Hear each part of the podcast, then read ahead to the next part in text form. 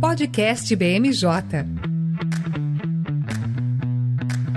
Oi, pessoal. Meu nome é Nicolas Borges, sou analista político aqui na BMJ e hoje eu estou cumprindo uma grande responsabilidade, que é moderar um debate super importante aqui com colegas de trabalho. Temos desempenhado em uma tarefa muito legal ao longo dos últimos dias e também para esclarecer algumas das principais dúvidas que têm surgido nos últimos dias. É um prazer imenso estar aqui e também muito legal poder compartilhar esse momento com meus colegas queridos, que é a Mônica Rodrigues, nossa consultora em comércio internacional aqui da BMJ. Tudo bem, Mônica? Oi, pessoal. Oi, Nicolas. Tudo bem? E também o nosso consultor e líder em acesso a mercados aqui da BMJ, José Franco. Tudo bem, José? Oi, Nicolas. Oi, Mônica. Oi, pessoal. Tudo bem com vocês? Bom, e para a pauta de hoje, nós vamos discutir um pouco mais sobre as recentes negociações do acordo entre o Mercosul e a União Europeia. Então, hoje a gente vai basicamente entender o que está acontecendo, o que tem chamado a atenção da mídia, dos tomadores de decisão e entender quais são as principais discussões nesse momento no âmbito desse acordo. E é por isso que hoje a gente conta com esse time de especialistas em comércio internacional, mas também em política, para entender os impactos dessas discussões e o que, que a gente pode esperar a partir daí. Então, uma das coisas que a gente quer esclarecer no episódio de hoje é quais são os impactos dessas novas discussões, não somente para o Brasil, mas para o acordo como um todo. E para começar, Moni e Josi, eu queria que vocês esclarecessem para a gente é, o que, que, tem acontecido, né? o que, que está acontecendo. Recentemente, o presidente Lula ele falou que pretende apresentar algumas sugestões sobre o acordo, mas parece que não é uma discussão que ainda não está muito clara, não só para o próprio governo brasileiro, mas como para todas as outras pessoas envolvidas em todo esse processo. Então eu queria entender melhor é, o que, que, tem acontecido, o que, que, tem motivado esse posicionamento do governo brasileiro a essa altura do campeonato, quando é um acordo tão longo como esse acordo entre União Europeia e Mercosul parecia que estava destravado, mas é, parece que a gente ainda vai demorar um pouquinho para chegar até lá. E o que está acontecendo? Né? Quais são os principais posicionamentos do governo brasileiro nesse momento? E quais são os impactos disso para o acordo como um todo? Bom, Nicolas, ótimo ponto esse que você trouxe. O acordo Mercosul-União Europeia tem ganhado cada vez mais relevância nas discussões é, na mídia, nas discussões dentro do próprio governo, e é válido nós fazermos uma retrospectiva desse acordo para entendermos melhor onde estamos e de onde viemos. Bom, essa é uma negociação longa e complexa que se estende por mais de 20 anos. Durante diversos momentos, ela foi paralisada por parte de falta de interesse dos europeus, em outros momentos, por, fa por falta de interesse do governo brasileiro e dos demais governos do Mercosul. Mas o que é importante nós mencionarmos é, é que em 2019 ela foi concluída em princípio, ou seja, os textos desse acordo foram finalizados Restaram algumas questões técnicas, como indicações geográficas e algumas outras questões bem pontuais para serem fechadas, mas o, a maior parte do, do texto do acordo tinha sido finalizada. Então, depois que o acordo é concluído, os textos do acordo são concluídos, esses textos entram em um processo de revisão legal e tradução. É um processo normal que todo acordo internacional passa. Mas o que ocorreu, na verdade, foi um longo período, é, e nós tivemos a pandemia da Covid-19, nós tivemos o início da guerra na Ucrânia, e todo esse cenário complexo além da falta de interesse dos europeus em avançar com o acordo nos últimos anos, fez com que o acordo não passasse pelo trâmite normal de revisão legal e de tradução dos seus textos. Então o acordo ficou parado. A negociação do acordo ficou paralisada. Desde 2019 não houve avanço significativo nessa negociação, o que mudou no fim do ano passado. Então, a guerra na Ucrânia fez com que a União Europeia revesse toda a sua política externa, principalmente em relação aos seus fornecedores. A União Europeia dependia muito da Rússia e ainda depende para algumas questões que são sensíveis é, e estratégicas para o bloco. Então, ela passou por um, por um período de inflação complicado, porque a Rússia, por conta das sanções, parou de fornecer alguns desses itens e causou desabastecimento na União Europeia. E o que a União Europeia tem tentado fazer desde então fornecedores que sejam capazes de exportar produtos para a União Europeia. E dentro desse cenário existe o Mercosul, o bloco composto por Brasil, Argentina, Paraguai e Uruguai, que já vinha negociando um acordo ao longo das últimas décadas com a União Europeia tinha concluído o texto do acordo em princípio em 2019, mas por falta de interesse dos europeus, esse acordo não tinha avançado, tinha ficado suspenso. Esse cenário mudou, como eu comentei, e desde o fim de 2022, os europeus têm demonstrado interesse em avançar com o acordo. Pois bem, para avançar com esse acordo, eles colocaram uma, uma questão que seria negociar uma carta de compromissos adicionais aos textos que foram fechados em 2019. Ou seja, o acordo fechado em 2019, é importante que nós destaquemos que ele já possui um capítulo de comércio e desenvolvimento sustentável, ou seja, ele já versa sobre temas de sustentabilidade e meio ambiente. Mas, para parte dos europeus e para a Comissão Europeia, esse texto não era suficiente. Então, eles colocaram essa questão de negociar uma carta de compromissos adicionais para que o acordo fosse assinado. Ou seja, no, desde o fim do ano passado, os europeus iniciaram essas negociações e no início desse ano, no início do novo governo brasileiro, houve a apresentação dessa proposta europeia sobre os textos da Carta de Compromissos Adicionais. Então, Josi, além dessa side letter apresentado pelos pares europeus, o Brasil parece querer também apresentar uma contraproposta para o acordo, certo? Principalmente para rever alguns pontos né, dessas negociações que versam sobre as compras governamentais. Mas o que, que o Brasil planeja de fato com essa contraproposta? E essa possível alteração, ela precisaria ser chancelada posteriormente pelos outros países membros, não só do Mercosul, mas também da União Europeia? Ótimo ponto, ótimo ponto, Nicolas. Então, é, os europeus demoraram muito né, para voltar a avançar com, com o acordo, e quando voltaram, chegaram com uma proposta de side letter, de, de adicionais de compromissos,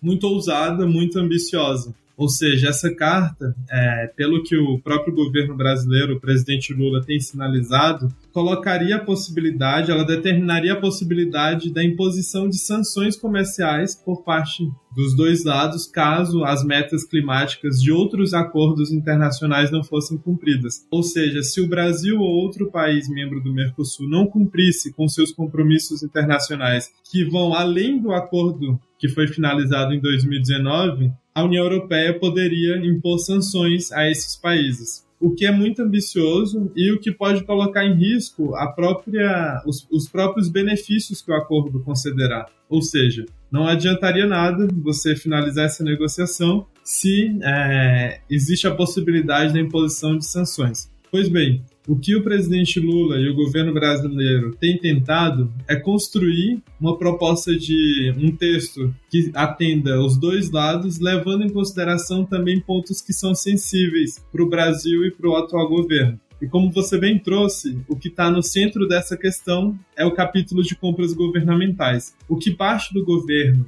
tem colocado é que o capítulo de compras governamentais ele entrega, ele é muito favorável aos europeus e vai contra a política de reindustrialização do atual governo. Ou seja, se o governo atual está tentando reindustrializar o país, um dos mecanismos seria justamente por meio de compras governamentais. E se você abre muito para fornecedores estrangeiros, isso pode dificultar essa política de reindustrialização. O que o outro lado, dentro do próprio governo, afirma é que o capítulo de compras governamentais, que foi concluído junto com os outros textos do acordo em 2019, já possui diversas exceções. Ou seja, ele já possui exceções para as compras governamentais mais sensíveis. Então existe uma briga dentro do próprio governo para conseguir avançar com esse tema, mas o consenso que foi concluído é de que o capítulo de compras governamentais precisa ser é, reavaliado. O que a gente tem acompanhado é que foi uma discussão que demorou alguns meses, ou seja, durante o primeiro semestre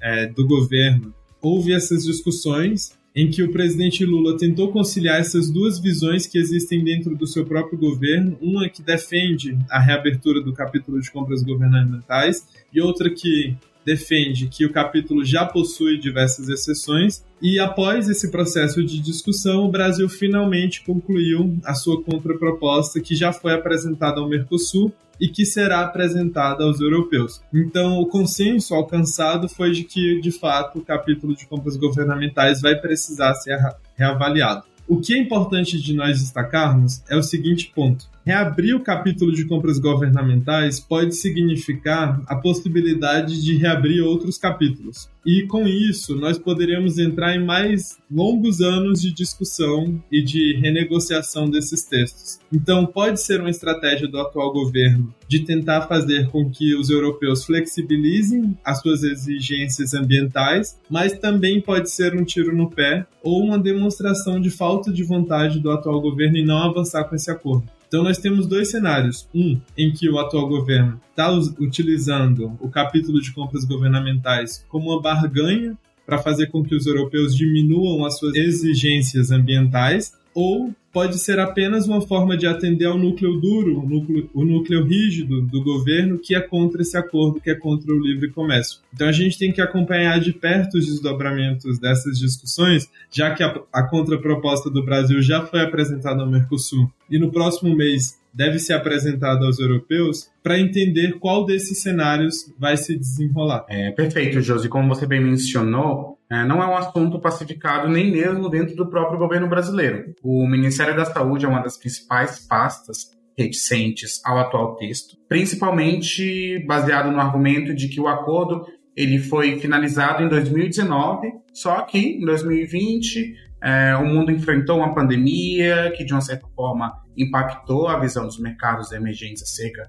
das compras governamentais em períodos e fenômenos extraordinários e imprevisíveis como esse, mas é, não é um assunto pacificado dentro do próprio governo brasileiro. Né? Enquanto a gente tem, por exemplo, o Ministério da Saúde defendendo uma nova revisão sobre é, esse novo contexto, a gente tem outras alas, principalmente a ala econômica, que tem defendido a, a manutenção do texto como ele está hoje, principalmente pelo fato de que uma nova revisão poderia postergar ainda mais a conclusão final sobre o acordo entre o Mercosul e a União Europeia.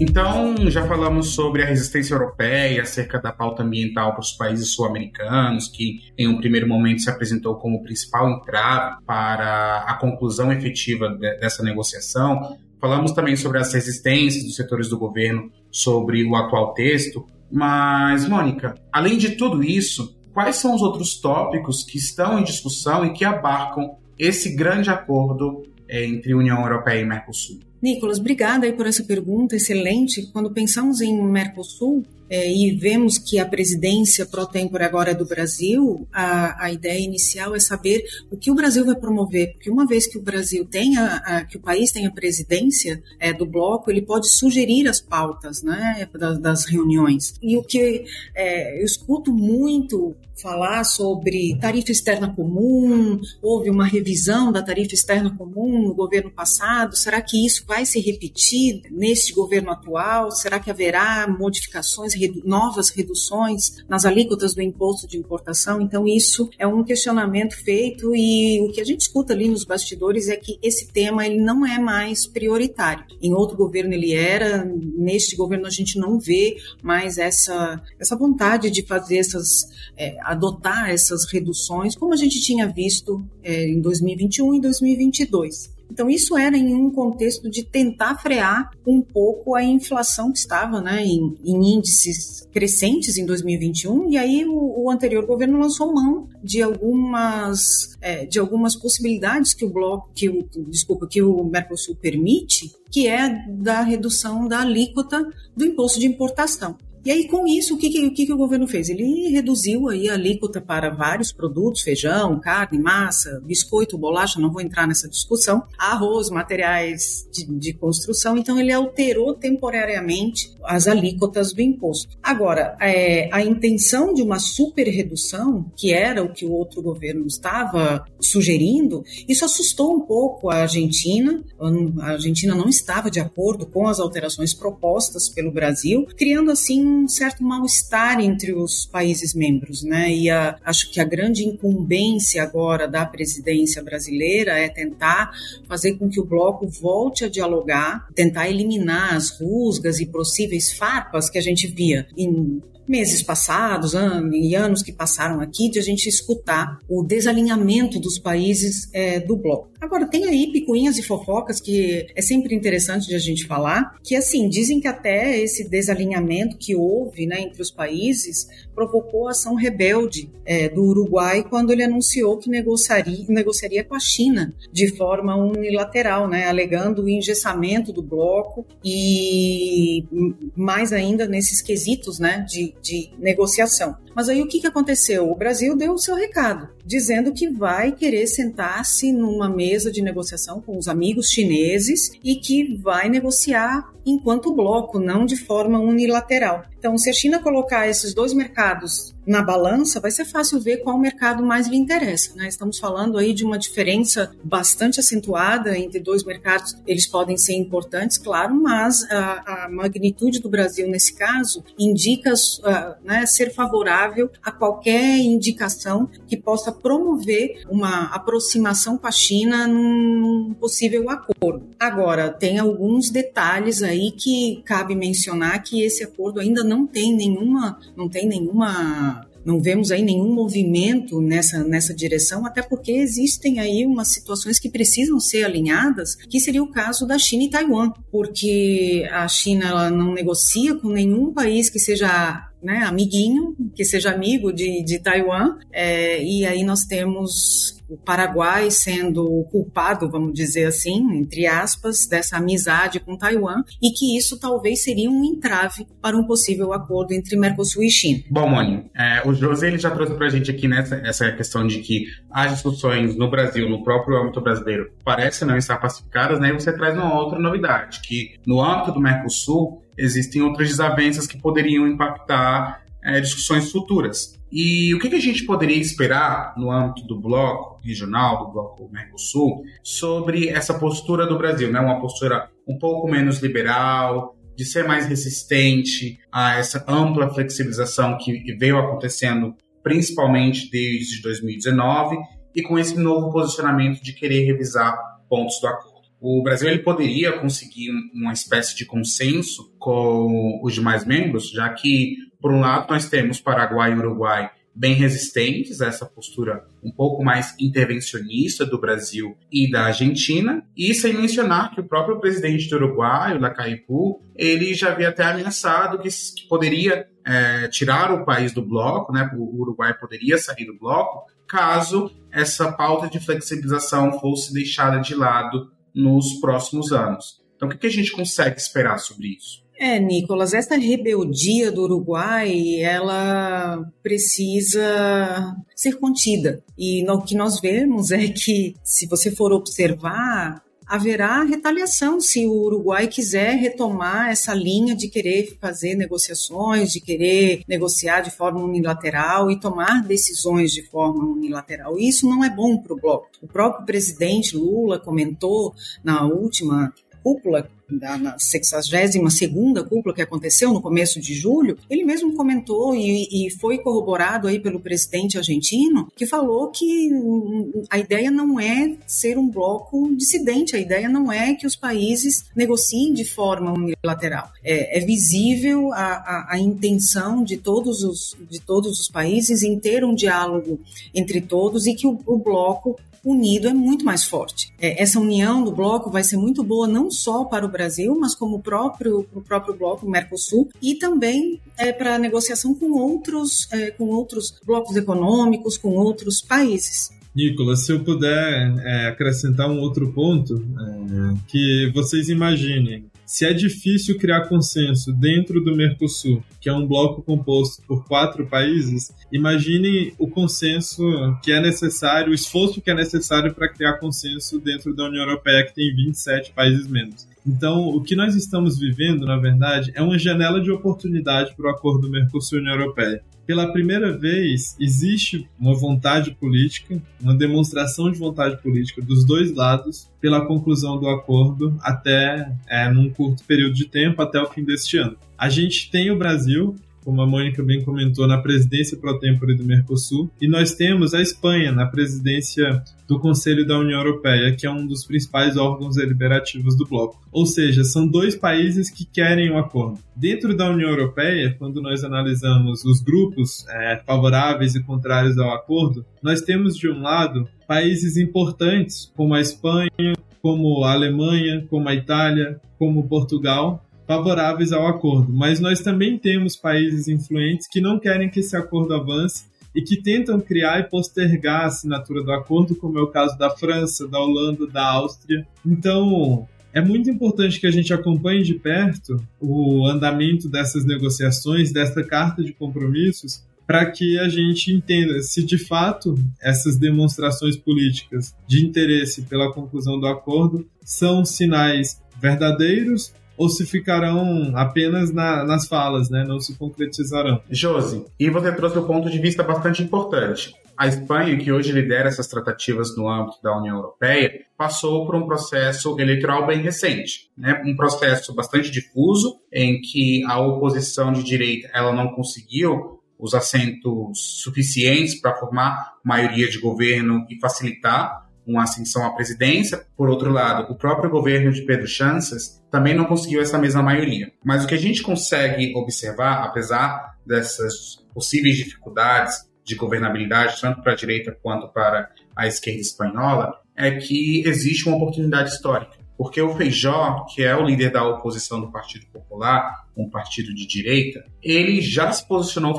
favorável às discussões é, entre União Europeia e Mercosul. Né? Então, de uma certa forma, estamos vendo um momento bastante histórico em que o acordo ele é chancelado por distintas visões ideológicas e políticas nesse momento. Então, tem reunido forças de diferentes nichos, então caberia ao Brasil e aos demais membros aproveitarem essa oportunidade da melhor forma. E o que a gente tem visto também, principalmente no âmbito da América do Sul, é que, mesmo é, sendo uma pressão internacional, a gente consegue entender que os países hoje eles se mostram mais preocupados e de fato flexíveis é, em relação à condução da sua pauta ambiental. A gente vê um certo engajamento superior comparado com os últimos anos de que a pauta ambiental ela tem dominado não só as tratativas da política externa dos governos, mas também tem se tornado uma retórica bastante comum na política doméstica. Né? Então, é, ao menos na América do Sul, e a gente poderia falar inclusive dos países fronteiriços com a Amazônia, é, são países que hoje eles têm uma preocupação central e, ao menos no campo discursivo, eles apresentam essa retórica bastante ampliada sobre a necessidade de aprimorar e desenvolver mais essa questão da política ambiental. É, Nicolas, sobre, sobre a presidência da Espanha, realmente a, a, a, o país ele está num turbilhão agora de emoções, justamente por conta das eleições. Há uma, um movimento aí trazido pela, pela direita, extrema direita, o, o tanto que tem alguns partidos como o Vox que tentam de alguma forma é, complicar um pouco a vida do Pedro Sanches, mas aqui a, o posicionamento é tentar ver como que esse tipo de política que vai ser adotada pela, pela Espanha vai ser sentida aqui pelo Brasil. E o que é, é ventilado tanto pelo, pelo, pelo PSOE como por outros, por outros partidos, é que há essa, é, essa visibilidade de ter o Brasil, de ter o Mercosul como um parceiro para a Europa. É, então, assim, não sabemos ainda quais vão ser os resultados dessas eleições, mas a gente vê que o bloco como um todo ele é importante para essa negociação com a União Europeia, vai ser importante posicionamento da, da, da Espanha, porque é um país que, como você bem falou, ele apoia esse, esse acordo, assim assim como outros países também apoiam, mas é, a Espanha é um país que ele não tem tantas restrições como apresentaram, por exemplo, outros países como França, como a, a própria Alemanha também trouxe algumas, algumas, algumas notificações que o Brasil precisaria fazer de alterações, principalmente na área ambiental, nas políticas ambientais adotadas pelo Brasil, na, mais, mais ainda, né, com ênfase no desmatamento, no desmatamento ilegal e, e enfim, nós estamos agora numa era em em que há necessidade de a gente se atentar muito para essas questões ambientais. Muito se fala sobre combustíveis fósseis, sobre de que forma isso pode ser aplicado. Então, o Brasil não pode ficar de fora e a, e, e a Europa ela está de olho nisso e vem muito em linha com o que vem sendo também é, ventilado aí no, no acordo. Vamos esperar para ver o que, que vai acontecer nas eleições, Nicolas. Exatamente, Moni. É um acordo que tem reunido forças aí dos diferentes nichos políticos e ideológicos, como a gente tem mencionado, mas apesar dessas divergências, os próprios governos eles ainda estimam que esse acordo ele deve sair ainda esse ano. É um calendário um pouco ambicioso, mas o próprio presidente Lula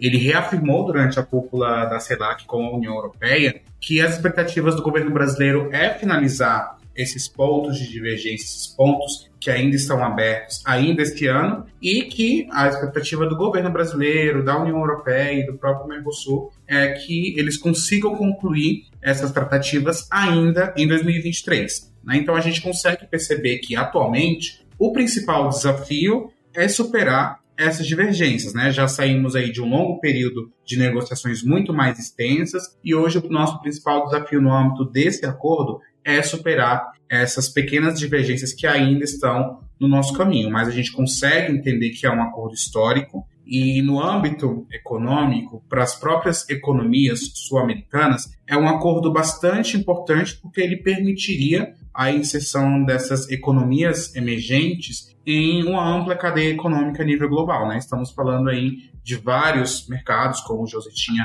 mencionado anteriormente. Então, para os próprios países, é um acordo que beneficia as cadeias globais de produção, mas também a, a escala econômica de cada país, porque, de uma certa forma, é, consegue trazer mais dinâmica, né? acesso a novos mercados aí para os países emergentes nesse momento. Nicolas, é, é exatamente isso. O acordo Mercosul-União Europeia, se assinado e ratificado, vai ser o maior acordo já firmado pelo Mercosul, já firmado pelo Brasil. E isso coloca o Brasil de volta nas cadeias globais de valor. Ou seja, hoje o nosso país tem poucos acordos de livre comércio firmados. E um acordo com a União Europeia abre portas. O acordo com a União Europeia pode abrir é, e facilitar as negociações que já estão em andamento do Mercosul com o Canadá, com o EFTA. Então é muito importante importante que ele avance e nós estamos acompanhando de perto aqui na BMJ. Já faz um tempo, eu lembro em 2019, quando ele foi concluído, e o que a gente espera é que não seja mais um dia da marmota, né? ou seja, que de fato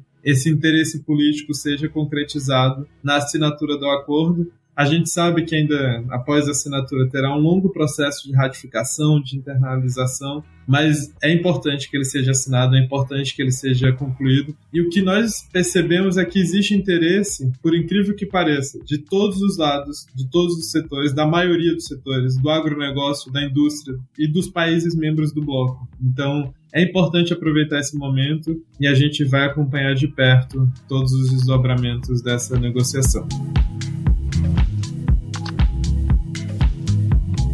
Pessoal, é, além de, desse grande tema aí que é o acordo Mercosul-União Europeia, outros temas também vão ser debatidos ao longo desses seis meses da presidência do Brasil, né, do, do bloco. Então, temos é, a revisão da tarifa externa comum, que é o que eu falei já antes, né, que que há sempre uma dúvida sobre o que, vai acontecer com as alíquotas, mas nós não temos isso ainda no radar. Tem a questão da reforma do regime de origem do Mercosul, que nós já, vê, já vimos aí algumas alterações, né? É, vimos que na prática foram flexibilizadas as alíquotas máximas de insumos importados e o que, que isso significa, ou seja, que para que o produto seja considerado nacional e tenha direito às preferências tarifárias da região, ele precisa ter uma certa porcentagem de, de insumos é, fabricados localmente. Então, com as mudanças, o que, que vai acontecer? O Brasil ele vai poder declarar é, como originário do, do Mercosul um produto que, que contém aí 45% de bens importados e 55 de bens nacionais ou regionais, ou seja, do Mercosul. Né? E isso é bem interessante, até porque a Argentina vai seguir também os mesmos moldes que o Brasil está, está adotando. Já é, Paraguai e Uruguai, um pouquinho diferente. O legal de comentar aqui é que o novo regime está simplificando os trâmites para a utilização de certificação de produtos e insumos importados. Isso vai ser muito bom para dar uma certa agilidade para as importações dentro, dentro do bloco. É, outro ponto relevante aqui é que poderá ser, poderá ser feita uma autodeclaração. Isso é uma, um modelo que está sendo adotado, no qual o documento atesta né? A, a, o documento vai atestar a origem do bem que está sendo vendido, sem a necessidade de uma emissão é, de um certificado que seja emitido por uma entidade habilitada, por exemplo. Então, claro que o certificado ainda vai valer, o Mercosul está adotando um modelo híbrido, ou seja, a autodeclaração e a emissão dos certificados por entidades habilitadas, mas a gente vê que pequenas e médias empresas que precisam né, de mais de ajuda para, poder comprovar a origem vai ser muito interessante para dar agilidade para esse comércio. Isso vai ser muito bom. Então, esses são os temas né, que vão, ser, na, vão estar na pauta. O acordo de facilitação de comércio também é algo que deve estar na, na, na, na pauta do Mercosul. É, isso é interessante de mencionar. Um dos pontos né, sobre o acordo é, de, de facilitação de comércio é sobre as normas e sobre em que vai, vai haver essa, essa modernização e, é, e em, que, em que bases estarão as discussões dos países. Né? Um, eu cito aqui uns três ou quatro pontos que devem ser debatidos, que é a tentativa de eliminar a aplicação de taxas consulares ou similares, e a isso eu estou me referindo a faturas comerciais, certificados de origem, é, conhecimentos de embarque. É, outra coisa que é muito importante é a tentativa de implementar implementação do acordo de reconhecimento mútuo é, das aduanas e no, dentro dos programas do operador econômico autorizado, o EA, né, do bloco, Outra tentativa, outro ponto importante é re tentar reduzir a aplicação de licenciamento não automático, em caso que isso né, não seja necessário. Então, tentar eliminar um pouco a burocracia, dar um pouco mais de dinamismo para o comércio é, no bloco, me parece que vão, vão, vão ser aí as, as principais premissas aí do, do, dos países e as, as melhores tentativas para a gente tentar mudar um pouquinho, agilizar e dinamizar o comércio no bloco. Moni, então todas essas discussões elas implicam uma facilitação tanto para a população em geral, quanto para micro, micro, pequenas e grandes empresas também? Sim, para todos a ideia é agilizar esse comércio entre os países, a ideia é eliminar barreiras, é eliminar qualquer é, barreira que.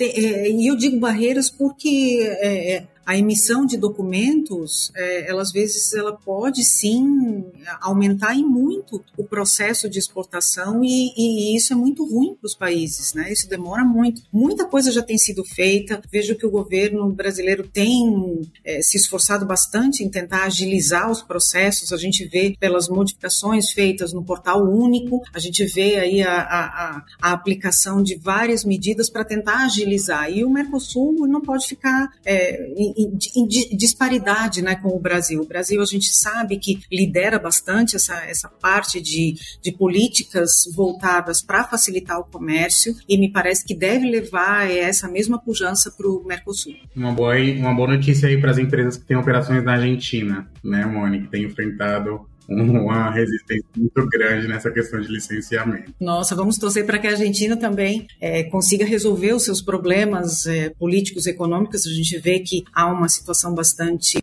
complicada na Argentina e, e a saída de dólares, né, que seria o pagamento para é, efetivar essas importações, é o grande complicador. A gente vem debatendo isso, já não é de agora. A gente vê que a Argentina ela continua apresentando problemas graves na economia. Vamos ver o que, que vai acontecer nos próximos meses e torcer para que os negócios entre os países do bloco prosperem. Bom, pessoal, um tema bastante complexo, mas que só seria possível traduzi-lo de uma maneira tão efetiva é, junto com esses meus companheiros, colegas de trabalho. Então, queria agradecer a participação da Moni e do José aqui no nosso podcast. Queria agradecer também aos nossos ouvintes que nos escutaram até aqui. E, mais uma vez, a BMJ ela se posiciona nessas principais discussões. Estamos aqui, de fato, para esclarecer as principais dúvidas em relação a essas discussões no âmbito do Brasil, do Mercosul e também da União Europeia. E essas e demais notícias vocês podem acompanhar nas nossas redes sociais, que estamos atentos a essa e demais movimentações nessas questões. Muito obrigado, pessoal, e até a próxima.